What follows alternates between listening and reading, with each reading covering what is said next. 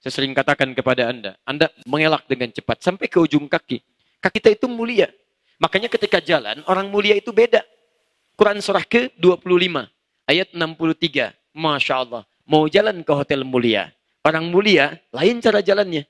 Wa ibadur rahmanil ladhina yamishuna alal ardi hauda. Hamba Allah yang penyayang itu. Kalau jalan, jalannya tawadu, tidak sombong. Tawadu. Dan disebut hamba Allah yang penyayang. Jadi kalau Anda kemudian jalan, kaki Anda dipakai sombong, saat yang bersamaan Anda tidak diaku oleh Allah sebagai hamba Allah yang penyayang. Anda tidak diaku orang tua, Anda bisa kecewa. Siapa yang tidak merasa kecewa kalau tidak diaku hamba oleh Allah? Ayo. Para pendosa saja kalau tobat disebut hamba Allah. Quran surah ke-39 ayat 53. Ini dosa sedemikian besar.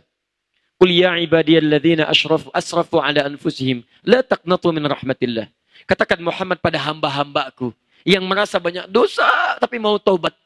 Jangan putus asa dari rahmat Allah. Ini orang sombong. Jadi begitu dia sombong tidak mau bertobat, tidak diaku.